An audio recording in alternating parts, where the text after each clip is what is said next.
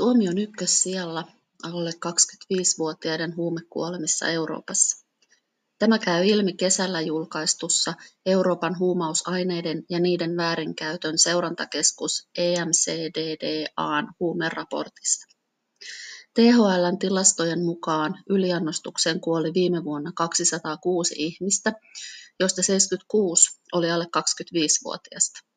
Tilaston ulkopuolelle jäävät huumeiden aiheuttamiin sairauksiin menehtyneet sekä vaikutuksen alaisena tapahtuneet onnettomuudet ja väkivaltaiset kuolemat.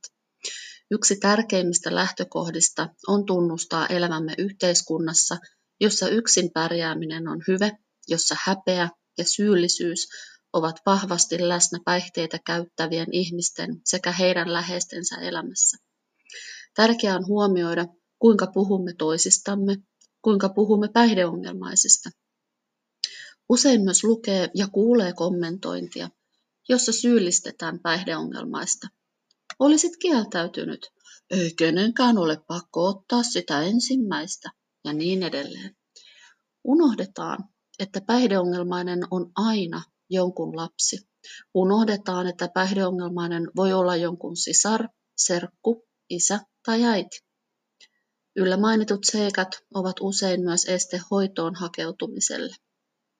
Alexis Kosdelin EMCDDAn eli Euroopan huumausaineiden ja niiden väärinkäytön seurantakeskuksen johtajan mukaan vuoden 2022 huumeisiin liittyvien suuntau- suuntauksien analyysistä erottuva viesti voidaan tiivistää kaikkialla, kaikkea, kaikille.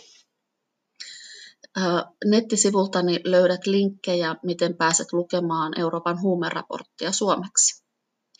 Ennaltaehkäisy, varhainen puuttuminen.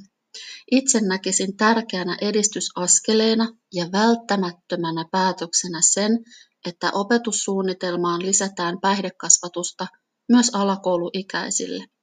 Kahdeksannella luokalla keskustelu on liian myöhään, jos siitä ei ole jo aiemmin puhuttu. Silmien sulkeminen, moralisointi eikä pään pensaaseen laittaminen ole ratkaisu. Ongelma ei katoa, vaikka yrittää olla näkemättä.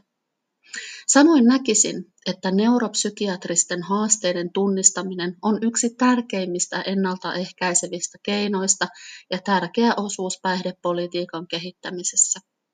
Tyttöjen alidiagnisointi ja ADHDn osuus päihdepoleilla. Aktiivisuuden ja tarkkaavaisuuden häiriö ADHD ei katso sukupuolta, mutta ympäröivä yhteiskunta katsoo.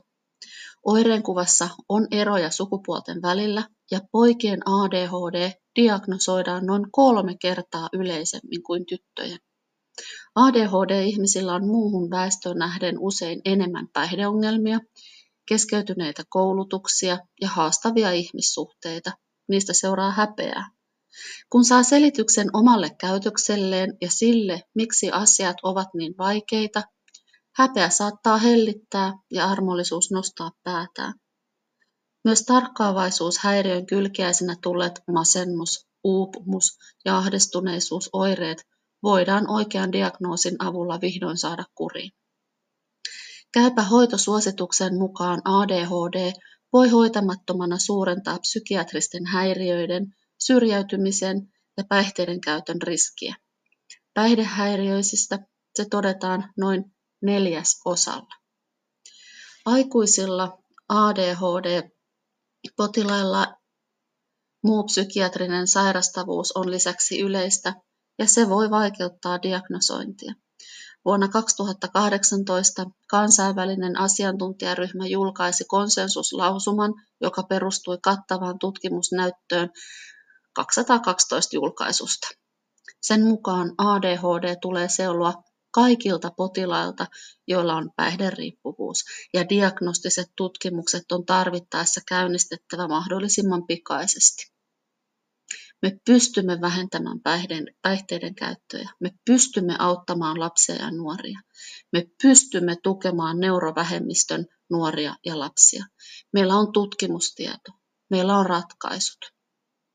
Nettisivuiltani voit lukea lisää, löydät artikkeleja Euroopan huumeraportista sekä artikkeleja neuropsykiatrisista haasteista ja päihteistä.